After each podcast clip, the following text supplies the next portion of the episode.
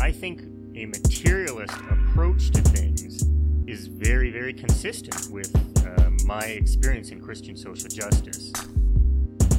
I feel like the the deeper I get into anarchist practice, the deeper my faith is getting at the same time. I would hope that, you know, securing means of life for all would be something all people of faith would say, oh yes, that's at the basis of what we think and believe. And those who are most marginalized know the most about the true, the good, and the beautiful. To me, it's less that I think building class solidarity is a bad thing, as much as it seems like if you don't attend to things like anti-Black racism, um, that's always going to get in the way of building class solidarity, actually. And when you go back, you find that a lot of uh, revolutionary grassroots participatory movements, the, the precursors to what you could call um, the barrio assemblies and these, like, you know, grassroots neighborhood organizations, a lot of these were sponsored by the church. What does it mean to say that the Christian tradition is internally contradictory and there are antagonisms there and you're always uh, being faithful to some aspects and betraying other aspects? Welcome to The Magnificast, a podcast about Christianity and leftist politics. I'm Matt Bernico. And I'm Dean Detloff. This week on the show, we've got Lydia Wylie-Kellerman. She's back and better than ever. You might remember her from the episode we did about Geez Magazine, uh, I guess in twenty twenty sometime. Uh, who, who knows? I think so. Time. It's an illusion. Yeah, I think so too. Um, yeah, she's back with a uh, cool interview about her new book called The Sandbox Revolution, Raising Kids in a Just World. It's a really neat anthology with so many um, very wise and interesting voices about uh, parenting and, and what to do with your, your little rugrats in this awful world that we live in and how to make it a better place. Um, it is a very good book. I, I think I've read it all over this past week, and it's definitely something to think about uh, if you have kids, or even if you don't. It's a book that will make you uh, I think reflect deeply on the ways that maybe you were brought up, um, and uh, as Lydia says, uh, express gratitude for for some of that, uh, and if not if not gratitude, then it will definitely make you think more about the future and what uh, activism in the long haul with a family might look like.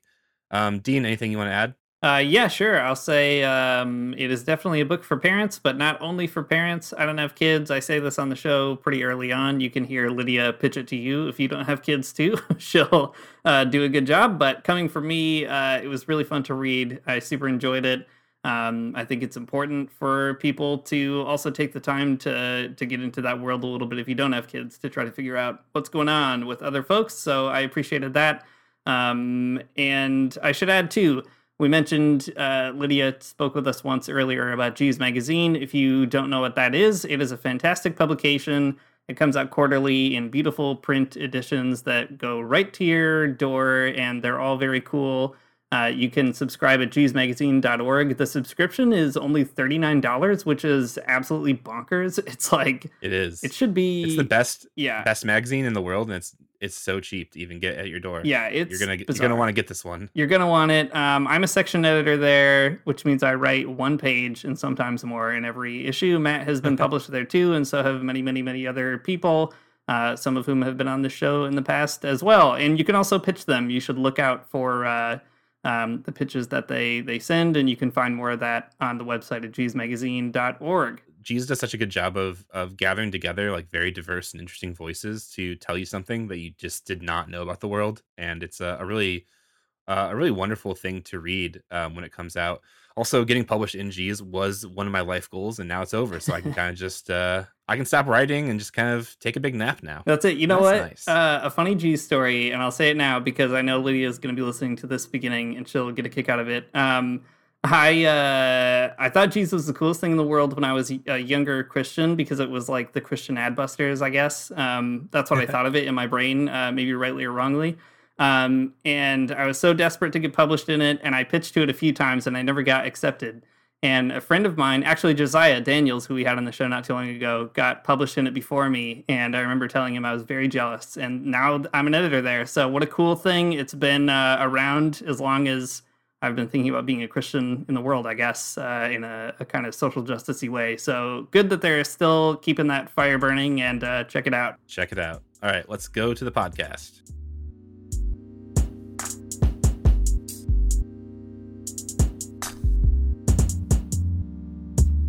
Thanks for coming back to the show, Lydia. I think most of our listeners should remember you when we had you back on to talk about Geez not too long ago, uh, even in the last year, I, I think. Uh, but for those who don't remember you or haven't uh, heard of you before, could you give us a quick introduction to who you are and what you're all about? Yeah, thanks, Matt and Dean. I'm really grateful to be back with both of you to get some time to spend together. Um, yes, I am a writer, editor, activist, and mother from Detroit, Michigan. Uh, my partner Aaron and I are raising our boys, who are eight and five, um, on the same block that I grew up on and just a few miles from where my dad grew up. Um, I'm also an editor, and in a lot of ways, I think about that um, work as being a question asker and a story gatherer. Um, and one of the really fun places that I get to do that work is with Geez Magazine, um, which is a quarterly print magazine at the intersection of art, activism, and faith. Um, and the other place I've gotten to do this editing joyful work is on this new book, uh, The Sandbox Revolution, Raising Kids for a Just World. Yeah, thanks so much. It's a great introduction. Just going to give a quick plug here for Geez Magazine. If uh, if our listeners are not subscribers already, this is your chance. Go do that. It's such a good magazine. Good for your soul in the best way. Um, all right. Well, whenever we have authors on the podcast, which you are, um, and an editor of this book as well, uh, we always ask them to give uh, an elevator pitch for the book uh, or, you know, the, the anthology in this case. So could you give us a pitch for The Sandbox Revolution? What's it all about? Um, it's an anthology that's written by uh, an amazing circle of human beings um, who are also farmers and pastors and organizers, artists and activists. Um, and each of them is doing that work alongside intimately being connected to the lives of children. Um, so it's a book for folks who have a hunger for a just world um, and are asking questions about how those commitments play out in raising kids, and how we invite children into those struggles. Um, so there's chapters on areas including money, education, spirituality, anti-racism, patriarchy, resistance, community, and so on. I really appreciated in your uh, in, in the big uh, in the big pitch about what you're about. You said that um, editors are kind of gatherers of stories, and I appreciate the way that you put that, um, especially given the way that you've structured the book. Um, in, in the very intro, you know, that's what you said. You said that. Uh, You wanted to learn about like parenting and in light of, um, I don't know, the very weird and bad world uh, that we live in, and also activism. So you you called everyone up that you knew that you wanted to, uh, you know, whose story you wanted to gather. Could you tell us a little bit about that? Like who who did you include in the book? Um, how did they get in there? What's what's the, the big story behind some of those people? Hmm. Yeah, I think some of them are folks who I've known since before I was born, um, who I have a lot of gratitude and respect and love for. Um, some are folks who are people that I'm watching parenting right now, who um, I'm following in their footsteps and collecting bits of wisdom from them. Um, and others are people that I've um, admired more from a distance, um, but are all just doing really interesting and unique work. Um, and yeah, it's a it's a great group of people from all over Um, both the U S and Canada. There's a lot of um, intergenerational um, span that they cover. So there's grandparents who are writing, and there are folks who are um, just pregnant writing. So it sort of spans the the time of of children. Um, and also, there's also an ache in me always that like a book is only so long for every person in here. There are six more people that I'd love to ask, because there's just so much wisdom from folks who are parenting. Um, but yeah, it's a great group of people. That's so cool. It definitely comes through that uh, sense of connection and, and intimacy. And it's a very grounded kind of text uh, in a way that's really refreshing, especially for that, that subject matter. Um, You know, some of our listeners who don't have children might wonder why they should uh, listen to an episode like this or read an anthology about raising kids if they don't have children or don't intend to. So I thought we should at least get that out uh, up front here. Um, so, for instance, I don't have children, but I really appreciated that I felt like I could find some insight into how to relate to people in my life who do have kids, as well as the kids that are in my life. So uh, can you talk a little bit, baby, about how uh, what this book might have to offer uh, everybody who's involved in social justice spaces? Yes, I think that question is so important. Um, and Um, while I do think that the book it will be sort of most practical for people who are currently raising kids, I really hope that it is a book that serves a wider community than that. Um, and I think about it in a few ways.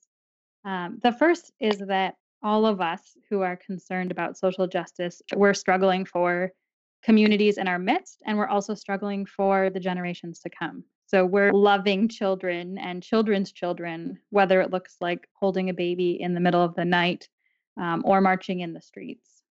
Um, second, um, family greatly affects how we see the world and the values that we carry. And I think that the book offers a chance to both look at the generations to come, um, but also to look at the ways that we were all raised, um, to look back with gratitude, um, but also to see the ways that the powers and principalities creep up at our dining room table, or racism sneaks into our bedtime stories, or how we carry intergenerational traumas in our bodies.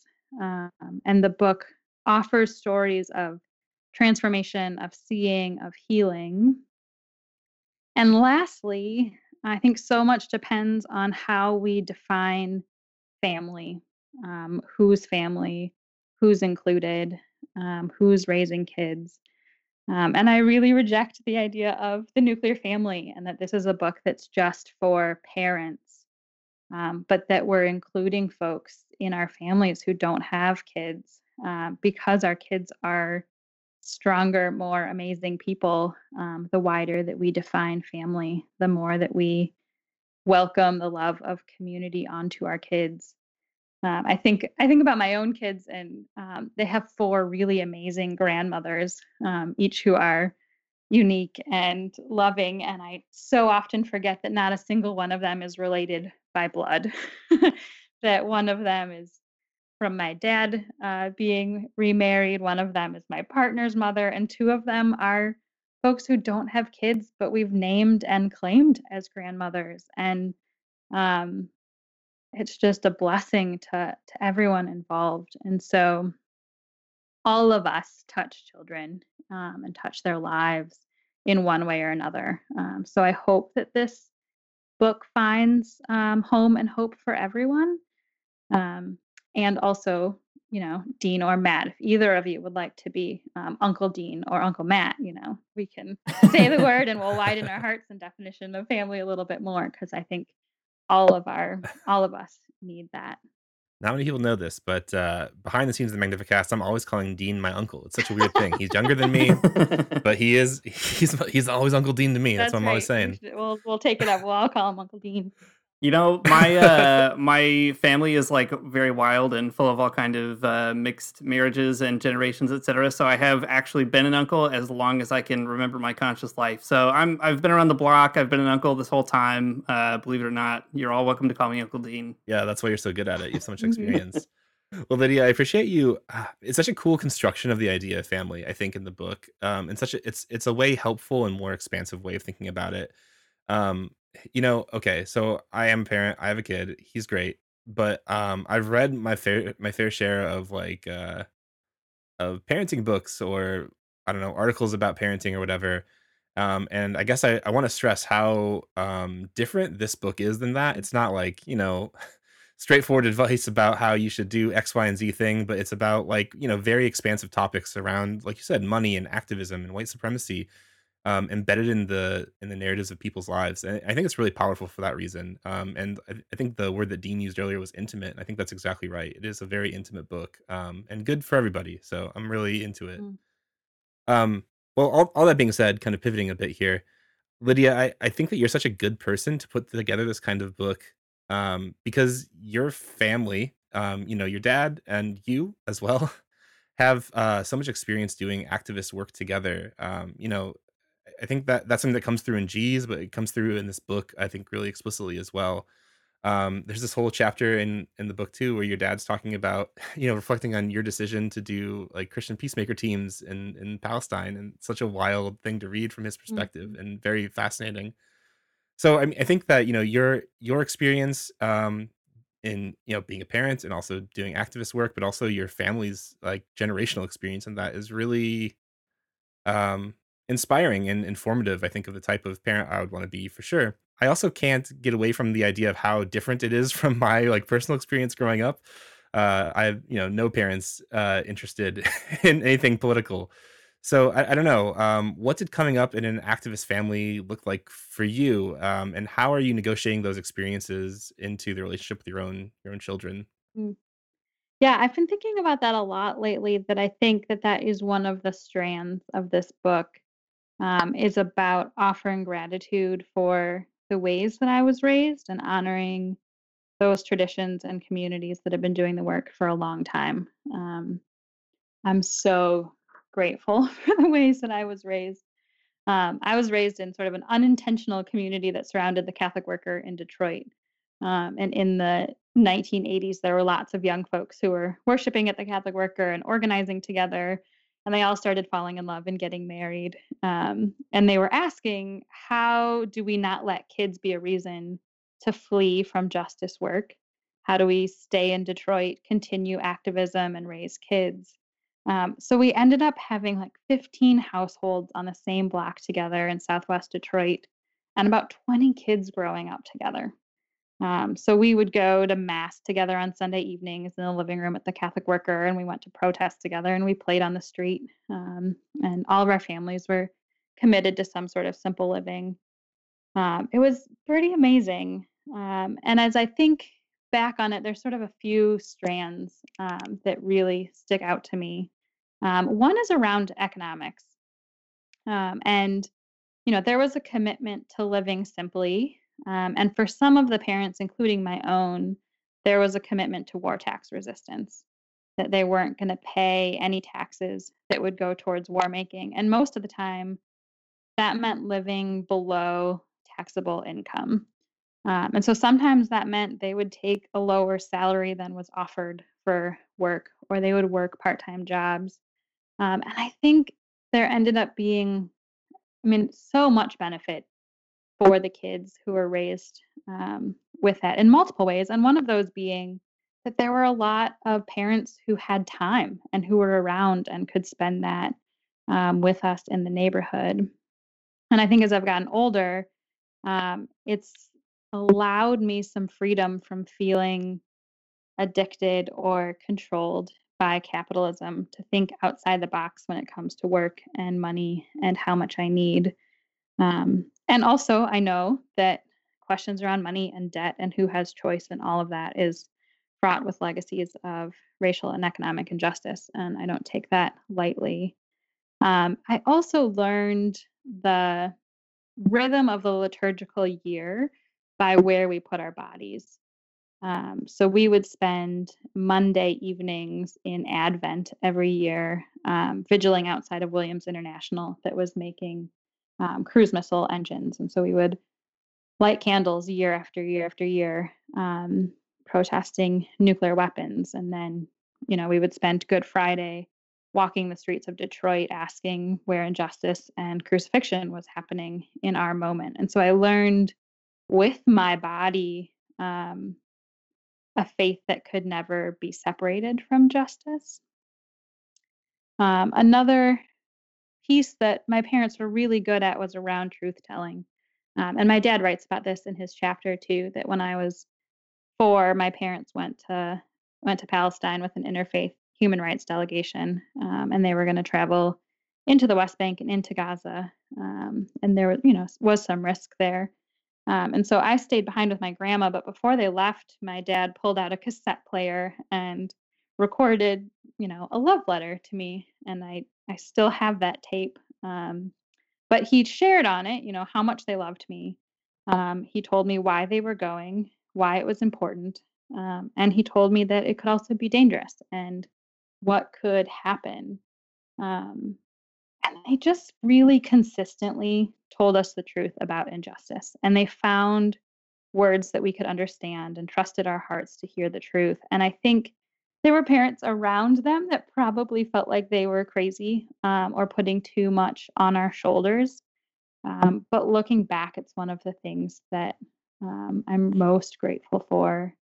Um, I also was thinking about when I was in third grade, there was a newspaper strike that was happening in Detroit. Um, and I missed school every Thursday morning to join the protests. Um, and my sister and I, you know, we made up chants and hand clapping games and made signs. And we were learning that showing up for our community, for understanding local struggles, was just as much a part of our education. Um, and we were learning that our beings and our voice and our presence um, as children mattered. Um, so I have so much gratitude. Um, and in, there's so many ways that I hope to carry that on with my own kids. Um, though it looks different because it's in a different moment. Um, we're still on the same block, and my dad and sister and other folks um, that I were was raised with are still on the street. Um, but we're also asking um, the questions, um, you know, like Grace Boggs always says, what time is it on the clock of the world? And what does our neighborhood need? And who are my kids and what do they need? In conversation with these sort of amazing gifts that we were offered um, as kids. It's so cool to hear you talk about all that, and especially to share some of those stories growing up. Um, like Matt said, it's not uh, too similar to my own situation, but um, a really fascinating thing to be able to know that those are experiments in people's lives that are taking place and, and successfully, you know, uh, in a really, really interesting way. Um, it sort of strikes me, too, that that way of being together and being committed to being together is so, um, not only is it, you know, countercultural or something like that, but it is a an active resistance to capitalism as a sort of economic way of uprooting us and forcing people to leave and move around. I mean, that's the story of my own life, right, is having to move all kinds of places to try to figure out what, what's going on, what I'm doing with my life, et cetera, and, and rarely going back to my hometown in, in northern Michigan. Um, could you maybe say a little bit about that? What is it like to uh, be in the same neighborhood, you know, nearby, not only where you grew up, but your where your dad grew up, that kind of long chain of memory uh, tied to a place like Detroit? Um, what what does that do for you as a, a parent thinking through how to uh, kind of help your, your kids find their own relationship to uh, that place and that community? Yeah, it's pretty amazing to think. You know, my kids are eating the same dirt that I was eating, you know, however many years ago. Um, and that there's stories we can tell. And, you know, I know, know the stories of people who lived in houses that are now burned down in fields. And I, um, yeah, I, I've seen the, the neighborhood transition. My dad talks a lot about having a place-based vocation. Um, that Detroit is part of his vocation. Um, and that, yeah, it's like being, listening to what the city needs and, and being um, accountable to it and responsive to it is, um, is a commitment. Um, so it's super countercultural to not, to not be moving um, and to keep staying in the same place. Um, but I love it. Um, and I love that my kids have that, and just what the neighborhood um, can offer them in terms of relationship and history and story. Yeah, I really want to come back to the idea of place and how important that is, I think, to this book um, and maybe to some of the other things, you know, you've already said. Um, but before we do, I guess I, I want to um, think a little bit more about uh, that the idea of, you know, like radical truth telling um and children, because it's such a it is a very challenging idea, um something that um is not easy to do for sure, um but it'd be really great to hear you talk a little bit more about that. So your dad ends up playing up I, I think kind of a, an interesting role, I, I don't know it, just in the way that I think about your family and you, um just because of Geez and sort of like the commitment to um you know g- giving giving him a voice in the magazine stuff. um There's a, a phrase, I think it was in an, an issue of Geez. Um, I couldn't even tell you when now, a, a few issues back. Uh, the phrase, though, that came up was um, talking to your kids about why grandpa is going to jail. And, you know, I mean, for civil disobedience, but it's such an interesting thing to have to explain to people who don't understand law, who don't understand like injustice. I mean, or, you know, they do, but maybe in a different way. So, yeah, I mean, could you talk more about that that radical truth telling or how you broach conversations like that? Um, that would be, I think, really fascinating to hear more about. Yeah, um, I think it's really important. And I think that there's a temptation to shield the world from um, our kids, or to let them be kids for as long as they can. Um, and personally, I don't think that serves our kids, um, that their hearts and minds can handle a lot more than we give them credit for.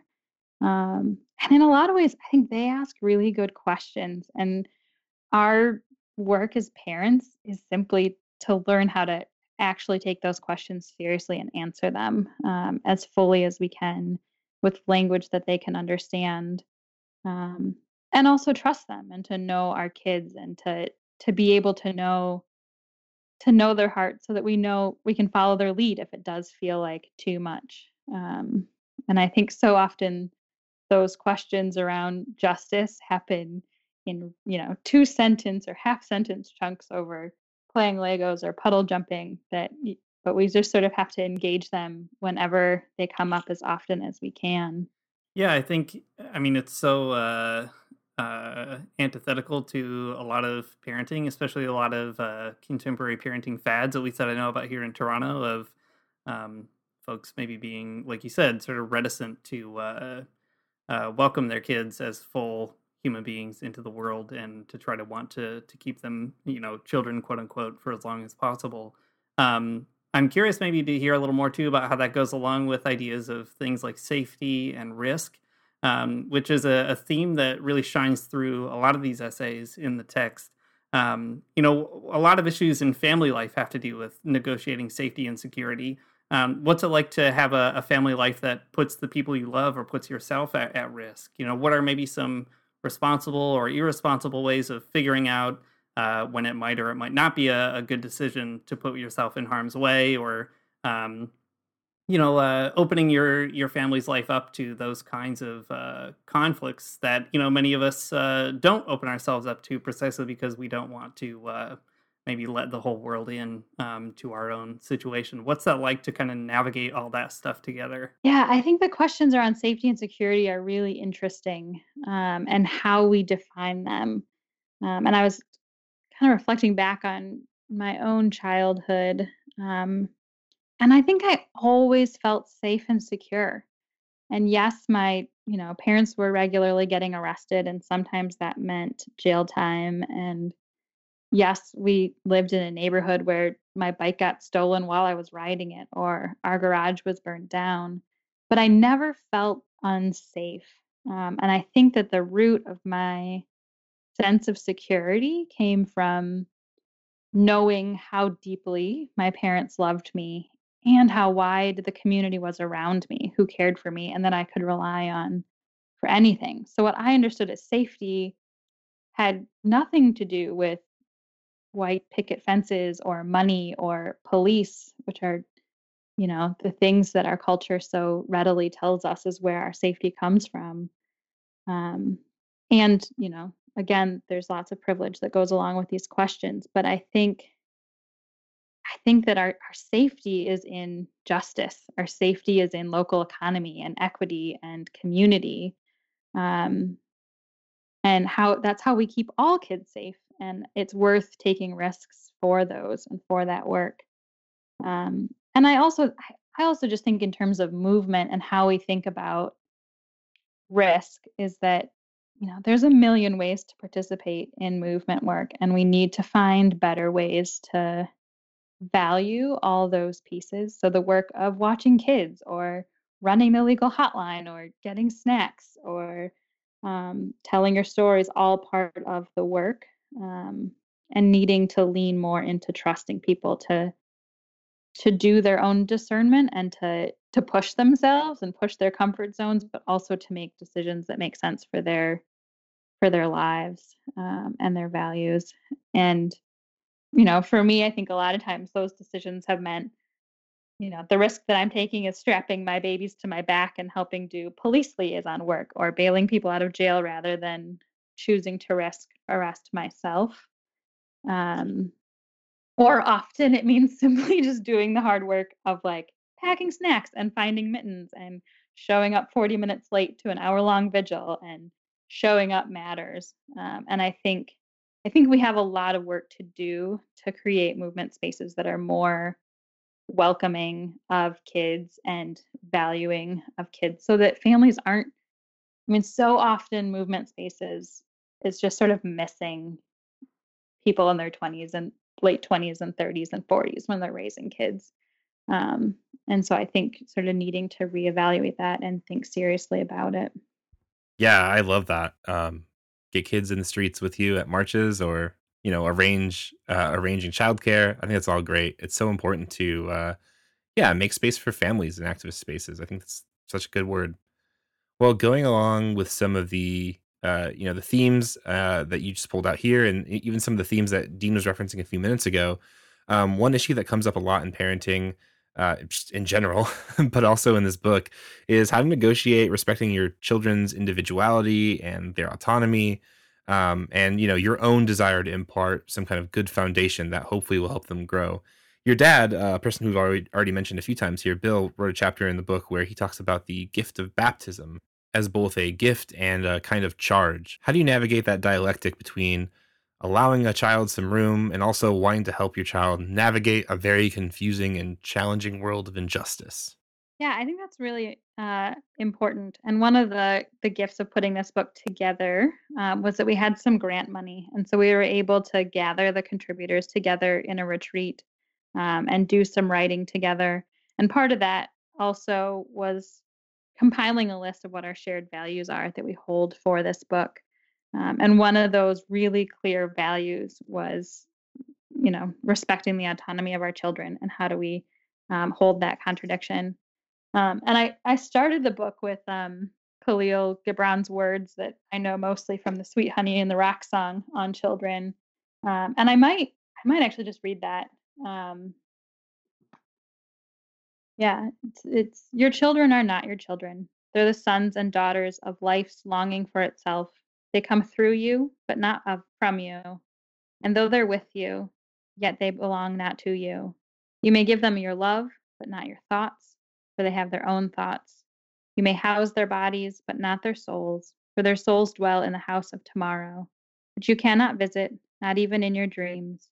You may strive to be like them, but seek not to make them like you. And I felt like that was a really important place to start the book, um, that we're about to talk about all these things we want to share with our kids, um, but they're their own beings, and it's not our job to make them like us. Um, and Laurel Dykstra shares in their chapter um, that parenting is not movement building. And I think I think that's a really, really important thing to name. But it is loving fully the humans that stand before us and holding their hearts and hands as we walk together into the unknown future, that we invite them as partners into this messy world and the messy work of being human. Um, and I think one of the things that I've thought about the most in terms of how I can respect the autonomy of my kids is by letting them guide our activism, that kids understand justice. And I, if I listen to them um, and empower them to lead us, I think it's, trans- it's pretty transform- transformative for everyone. Um, Isaac, who's our eight-year-old, is really deeply grieving and raging and passionate about climate change and human impact on the earth. Um, and he's pushing Aaron and my hearts Um, more fully into that work and helping us ask questions about how we shift our lives. Um, and the other thing that I think about that is from my own experience. And so from as a child, um, I was always included in the work of activism, but I never felt forced into it. Um, and as a kid, I didn't yet know who I was or what my values would be. Um, but I remember the moment when it did become mine, um, the moment I stepped into knowing that this is who I am and how I wanted to live. Um, and that that happened for me sort of my sophomore year of high school. Um, when I was twelve, my mom was diagnosed with brain cancer, um, and she died seven and a half years later. And so we were sort of living in this constant up and down of whether she was living or dying. Um, and in the midst of that, my sophomore year of high school was when September eleventh happened. Um, and I remember so clearly being home and feeling so much sense of the sacredness of life and so much love. Um, for my mom and seeing how much pain one death caused a community and how far that rippled. And then on the other hand, I'm watching the news and I'm seeing all this collective national grief really quickly becoming manipulated into rage and revenge and bombing, and watching um, watching the bombing of thousands of people in Afghanistan and Iraq. And that's when it really hit me really deeply. Um, and suddenly nonviolence clicked really deeply in me. Um, and I had never felt like my parents forced their beliefs on me. But when that time came and I saw the world and I felt that crisis, I had all of these strands and these stories and these memories and these embodied experiences that I could lean on and claim, um, and could take root in my in my bones. Um, so I think that I think what we try to offer our children are those strands, those bits of stories and history and experiences and relationships, so that they have them when they begin to ask their own questions about who they are. Wow, what a good word. I think that is just a really fantastic way to put it, of, of you know, get, giving them these threads and uh, seeing what, you know, they grasp onto and, and what works. I, I think that's fantastic. Um, I would love to talk more about that, but I feel like we have other questions and I really want to talk about them as well. So um, I guess I'll kind of pivot here. I want to take a second and focus in on this sentence that is in the introduction of the book. I think that, uh, well, I'll read it here in just a second, but I think the sentence really marks some of the impetus behind the, the book itself. So I'll, I'll read this sentence and we, we can talk through it a little bit. You write, "What does it mean to raise two white boys in a world seeping with patriarchy and white supremacy?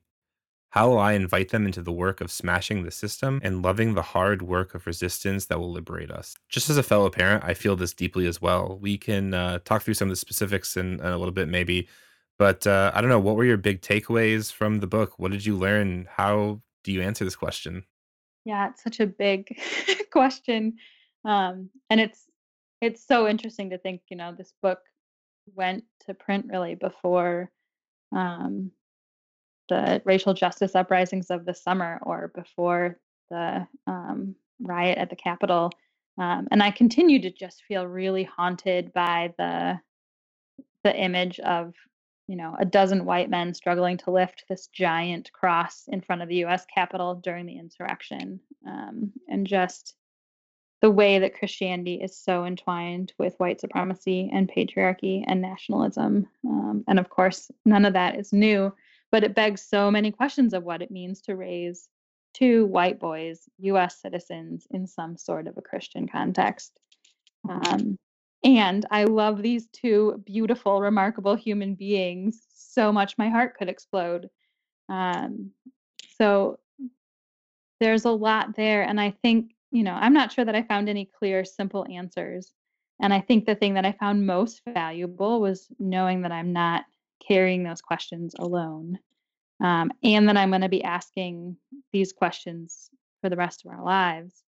Um, I guess some of the maybe takeaways from these, you know, the amazing wisdom of these folks include, you know, being willing to ask the question over and over, showing up, um, doing our own work around whiteness or masculinity and letting our kids see us do that work. Um, building community to help us struggle with it, um, letting our kids be loved by a lot of different grown-ups who have different worldviews than us, um, talking about race and gender early and often, um, bringing our kids along into the joyful, beautiful, powerful work of standing for justice, um, and maybe in a lot of ways just sort of muddling through. um, we're all going to make mistakes. Um, and what we can model is what it means to admit when we're wrong and to apologize and to grow and to, to muddle through some more. Yeah, I appreciate that thought of muddling through. I think that is really is really a good way to put it. Um, I don't know. I mean, muddling through is, I think, the best we can do sometimes. Mm-hmm. Um, and uh, but but muddling through while, while while continuing to ask the question. I guess that's maybe the, the important part. Um, I remember. Uh, I mean. The, the past summer's unrest around the, the murder of George Floyd and Breonna Taylor, that opened up, I think, a lot of conversations in our house about race. Um, and I mean, for the better, for sure.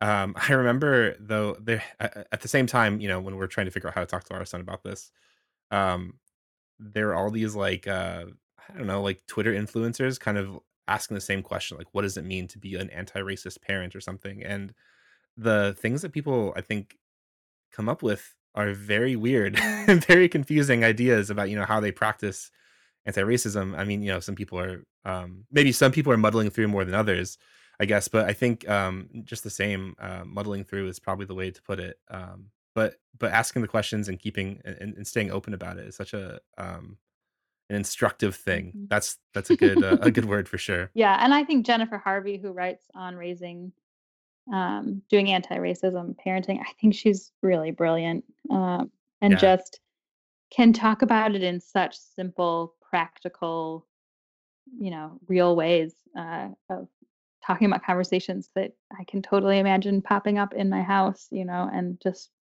she's she's got clarity that I really appreciate. That's cool. Um, Well, thinking more maybe about some of the, the themes that come out in the text, you uh, you mentioned earlier you're um, very against the nuclear family, and I think uh, it's important to keep talking about that.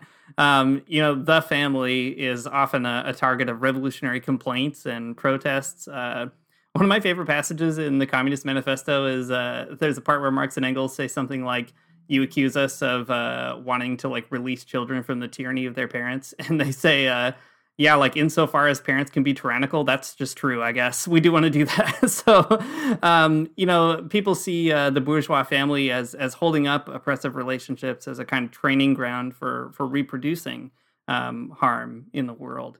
And I think a lot of the essays in this book deal with that issue in interesting ways, trying to reimagine, like you've been talking about here, you know, expanding our concept of the family, challenging ideas of safety, et cetera. So what sticks out to you about that conversation? I mean, how can we imagine just relationships with families and, and to families uh, in this struggle for, for justice? Yeah, I mean, I think it's a very fair critique um, of family. And, you know, on the other hand, I... love being married to Aaron, and that partnership, the intimacy, the struggles, the commitment, the sacredness is one of the things that I value most in the world. Um, and we work really hard to build a relationship that's just and equitable. Um, and I believe that there's something sacramental about marriage. And I think that the circles of people we choose to love and care for and walk with through this world matter. But any time that love and relationships, or anything for that matter, become institutionalized, um, it's worth being skeptical. Um, and the nuclear family has done a lot of damage. Um, and we have to pay attention to the ways that capitalism and racism and patriarchy and toxic church doctrine, et cetera, et cetera, sneak themselves in. Um, two of the chapters that I, I love and I think are really interesting in this way, um, Nick Peterson writes the first chapter, and it's just beautiful, um, about the ways that um, he struggled with letting go of his own expectations around masculinity, and just the beautiful vision of of wider families and chosen families. Um, and Sarah and Nathan Holst have a really interesting chapter where they record a conversation between themselves, examining where patriarchy is showing up in their own marriage um, when their son's about one years old. Um, and it's so vulnerable. Um, and I think offers all of us a really interesting chance to challenge ourselves in being honest about the ways that family and marriage can be really toxic if we're not actively doing our work. Yeah, I think, uh, I mean, that too, I mean, that goes back to the sort of muddling through question, I guess, is uh, what's so valuable about the text is uh, performing that muddling through in so many different ways, with so many different contexts, et cetera. Um, You know, there's, I think I, I want to ask too, there, there's obviously a lot of challenges in being a person committed to, to justice and raising kids, um, but maybe you could talk even more about some of those benefits. We've talked about it a little bit already, talking about your um, communal situation and uh, the lessons that you've learned kind of being, you know, invited into this uh, life by virtue of your uh, growing up in, in a certain kind of vision for the world. Um, but how does that commitment to justice help you to parent better, you know, as you... Uh, not only are faced with all these problems, what are the things that maybe provide you opportunities that make you feel like, yeah, this is a, a thing, a, a commitment to the world that's actually helping me find my own way through guiding my children into this world. Yeah, I think there's so many delights and gifts in it. Um, I think that in some ways having kids immediately gives your heart a serious stake in the future. Um, I cannot not care anymore about the future of the planet um, or a just world when my kids are walking into that future.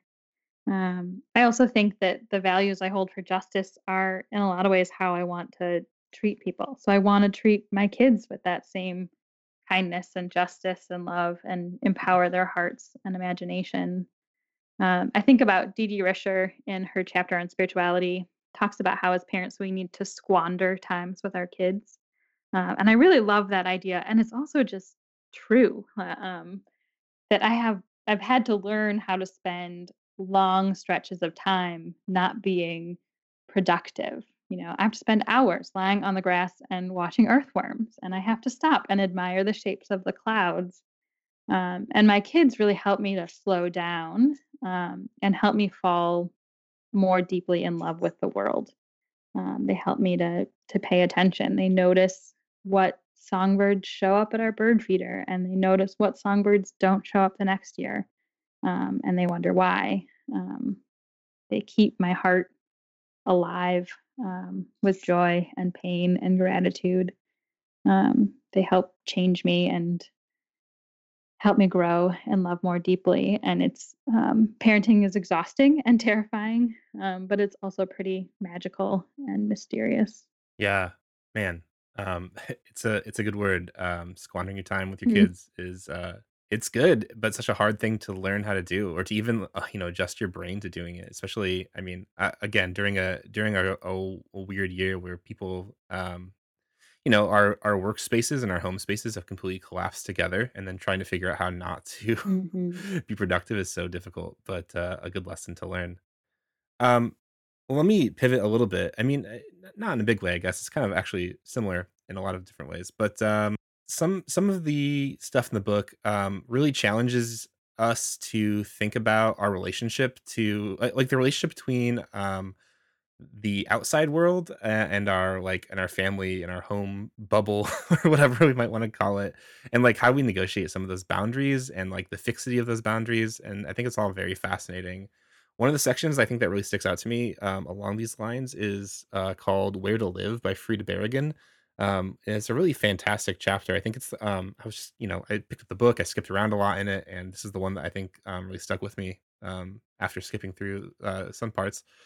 The the very beginning of the section is framed with this interesting observation um, about, um, again, something, uh, another part of pandemic life that is now very normal is, you know, you can get anything delivered to your house with very little human contact. E- even, you know, um, the, the pizza guy comes and drops off the pizza box outside or something, you know, you don't, don't have to talk to them even. Um, and that's such a weird thing. Um, Frida Berrigan says that it creates a type of placelessness and prohibits us from knowing the people around us, you know, even the delivery person, which I think is an important thing to think about, you know, the ways that uh, labor is hidden and, uh, you know, just something appears at your door or whatever. And uh, this is such a challenging chapter. And, and the whole idea of, like, I think putting down roots or or, or finding a place is such a challenging thing. Um I am a complete introvert, and I find it really hard to talk to people, especially outside my house. Um, I, I think this also probably stems from a very weird type of, like, alienation thrust upon me by capitalism and, you know, a thousand other different overarching structures of oppression that have warped my brain to be the way that it is. Um, but I, I mean, I think so much of your book uh, is, is about drawing out these things that are, um, you know, we should pay more attention to, about the our connection to our place, or Um, the connection to our neighbors, or, you know, these types of things. So how do you think we start to rewire our brains and work through these things, uh, you know, thinking about community um, better in light of the tough apprehensions we have? Yeah, Frida's chapter is so wonderful. Um, and I, too, am a very serious introvert. Um, and I think you're right that capitalism pushes us to prove that, you know, we don't need to rely on other people. Um, and I actually think that kids are a great gift in shifting us away from some of that alienation. Uh, kids have this uh, remarkable gift of pushing us out of our comfort zone, whether we like it a lot, a lot. Um, but I often think back, you know, twelve years ago when I moved back to Detroit, um, we got baby chicks. um, to start raising chickens in our backyard. And the chicks were this like instant magnet for kids in the neighborhood. And suddenly parents were coming over to find their kids, and we started learning the names of our neighbors and chit-chatting. Um, and over the years, those relationships have grown. And I think that, that kids offer that too. Um, we spend so much time outside, um, you know, whether it's just sitting on our front porch or walking the neighborhood in, with strollers or rollerblades. Um, and we just end up being really present and available. Um, and I think things start to shift. Uh, I also think in a similar way that growing food is sort of like that, that you put in a small garden and suddenly you have more tomatoes than you can eat. Um, and you have to start giving them away or they go bad. Um, and I think that, I think community happens when you live out of a sense of abundance rather than scarcity. Um, and when you can ask for help, um, you know, simple things like I see that my neighbor has a lawnmower and we have a power drill and we don't need two lawnmowers or power drills in our neighborhood. So how can we ask and borrow and share? You know, can we take that risk of asking a neighbor for an egg or a cup of flour? Um, there was a really powerful moment for me years ago. We have we have fruit trees in our yard, and the cherries were ripe. And you know, a neighbor came over and said, "Can you know? Can we pay you five dollars to pick a bag of cherries?" And we said, "Sure." Um, and that evening, they knocked on our door and they said, asked us if we wanted to buy a pupusa dinner for five dollars. And I like handed that same five dollar bill back to them. And it was like this beautiful realization of what local economy could look like.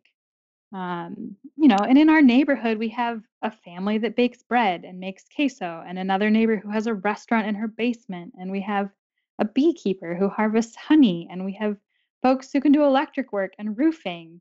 We have somebody who does acupuncture, someone who knows medicinal herbs. We have a piano teacher, and and on and on. And and how much less do I need capitalism and corporations and Amazon if I know my neighbors, and how much sweeter the harvest tastes because of it. That's so cool. Um, it's uh, it's very cool, especially because I think, you know, I, I live in a city in Toronto, um, which is like and unlike Detroit, I think, in a lot of ways, at least as far as I can understand. Um, and, you know, I know some people, a handful of people in the building that I live in, but uh, certainly not uh, in the buildings around me and things like that. And this pandemic, I think, has really forced people to reevaluate uh, their attachments to other people around them or their detachments. Uh, I'm really encouraged by things like, you know, the growth of things like tenants organizations and people thinking more about mutual aid, et cetera. But uh, how great would it be if, you know, um, people were able to maybe build those networks before the crisis hits, and then maybe have a, a different um, foundation on which to draw instead of trying to build this stuff from scratch. Um, that just strikes me as such a, a forward thinking and backward thinking, and I don't know, lots of other directional ways of thinking, way of being together. Um, yeah, it'll be really exciting to see what things look like on the other side. You know, where do mm-hmm. we put our priorities, and now that we know this sort of thing could hit at any second, what what do we invest in, and, and how do we build it? Yeah, I think so. Well, we'll be asking you more about that, I guess, as things, things go on. Um, I want to, as we come close to the end here, talk a little bit more about the, the book in this way. Each section uh, offers a, a short set of questions for uh, reflection that provoke readers into using it in a particular way. So we said it's it's not a handbook, but it is something like a technology maybe that people could use, um, a good, you know, convivial tool that people could use to uh, improve their lives or uh, think things through. So are there important standouts from those questions, things that hit you particularly hard or open something up for you, or questions that as you were developing them or or reading them or asking them yourself, you thought, yeah, this is actually, uh, you know, we're onto something here. I hope that people are able to to benefit from this exercise. I love that distinction between reading a book and using a book. Um, and I hope that's true. Like, I hope this book gets so used in daily lives that it gets covered and spit up in mud and spaghetti sauce. um, and yeah, I mean, for so many months, I've been reading and hearing these questions in my head and on scribbled on paper and on computer screens. And I'm so excited to start asking these questions with other folks that are reading the book. Um, and most of the questions were written by the contributors. And I really love a lot of the overlap. Like, one of the questions that feels like it continually sticks out is like, who are your people? Find yourself some people. Who can you call when you're struggling with how to handle a question around race with your kids? You know, who do you call who can laugh with you at the mistakes you're making? Who are the people your kids can lean on? That there's just such a hunger for for one another. Um, and parenting can be so lonely and isolating. Um, and there's so many ways that it's really deeply personal decisions that we're making, and we often hold those decisions so private. Um, but every decision we're making also has political and structural ramifications. Um, so I think there's an important work of how do we bring these questions and decisions into a more public space where we can share ideas and dreamings and imaginations with one another. Um, I'm also finishing up uh, working on a, a study guide for the book. Um, so it really could be used in um, church groups, or, you know, with your your parenting groups, or whoever whoever it is that you could sort of engage some of these questions with, um, to help imagine new possibilities. Um, and I really love all the questions. I think as I was sort of flipping through it today, some of the questions that kind of really pulled at me are from Marsha Lee and Ian Sawyer's chapter. Um, and their first question is, how do we choose life in the face of death? Um, and there's so much that's crumbling around us, and the forces of death are so powerful. You know, the survival of humanity and the earth is literally a question in the coming decades. And so how do we, how do we choose life? How do we bring children into this moment? Um, how is having children itself an act of hope and an act of resistance and a way of throwing in uh, with the struggle and future um, of this earth? Yeah, they're good questions, and uh, very powerful, just like you're saying. Um, well, in the conclusion of your book, you write, "We are organizing ourselves for the long haul." Um, kind of going off the note you just mentioned about hope, actually. Uh, it seems like passing on a commitment to justice through parenting and uh, just relationships to parents and kids is a pretty good way to do that. I, I don't know, like, how, what does that look like? I, I guess it's such a, it's a broad thing to ask, I guess. But uh, like, what do you hope people take away from this book uh, into their daily lives and uh, their their own relationships? Um, I know for me that the book has seeped into like every crack of my life. That, you know, we've changed patterns that we hold, and it's affected decisions that Aaron and I are making, or even the words that we speak. Um, and I have so much gratitude uh, for each of the people that wrote the book. Um, and yeah, just a lot of love and admiration, and really grateful to have been able to ask some questions and gather some stories. Um, when I think about my hope for the readers, I think I never imagined that this book would land a year into a global pandemic. Um, and so I never imagined how tired parents would be. That I think, you know, parenting is always exhausting, but pandemic parenting is really something I never could have imagined. Um, and from the earliest dreams of this book, I wanted to make sure that we were never making a book that was saying, here's the right way to do something, or in any way saying that parents aren't doing enough. Um, that Yeah, we're all muddling through, and I hope that these pages are company for that, um, that it's bits of stories and wisdom and imagination and joy, um, and a reminder that we're not alone. Um, yeah, and also I think learning that a book is never finished, and there's more stories and voices and challenges. Um, and so I hope that the book lands as a gift to readers, and I'm really grateful that we all get to keep writing the next chapters with our lives. That's a great uh, note to end on, I think. Um, we uh, look forward to the sequel when you gather a bunch of other people together, and, you know, in several decades when we get the grandparents' version of the book. Um, yeah, it's a, a really, really amazing project. And like I said, I don't even have kids, but I feel like it was, uh, you know, it, it, the book really made me reflect on Um, the kids I do have in my life, and uh, the friends I have um, who have children, uh, including Matt and many others, you know, my siblings, et cetera. So um, really, really, really valuable uh, work that you've all done together. And thank you, Lydia, for for editing and bringing that into the world. Thanks for listening to The Magnificast. If you like what you heard, you should definitely pick up a copy of Lydia's book, The Sandbox Revolution. You can get it from Broadleaf Books, from other places too, but that's the publisher. Uh, let's see. Definitely subscribe to Geez. Like we said a bunch of times already, it is the best thing out there. You will not be sorry. You'll love it four times a year. Uh, and it's a great community as well. Lots more than just a magazine. So check that out.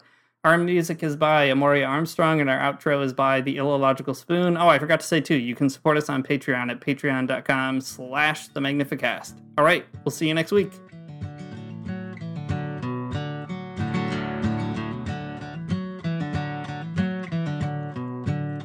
I don't want to get up for church in the morning, church in the morning, souls alive. Heaven come to earth and there won't be no church. We'll meet down by the riverside.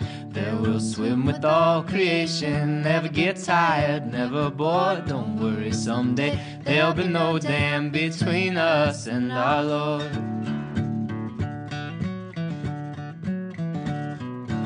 Jackson, keep your hoods up, well, you keep your hoods up, and you stay up late. Jackson, you keep your hoods up, well, you keep your hoods up and you stay up late. Oh, don't mind a cold night, but we might mind if you leave too soon. So come on now, it's still early.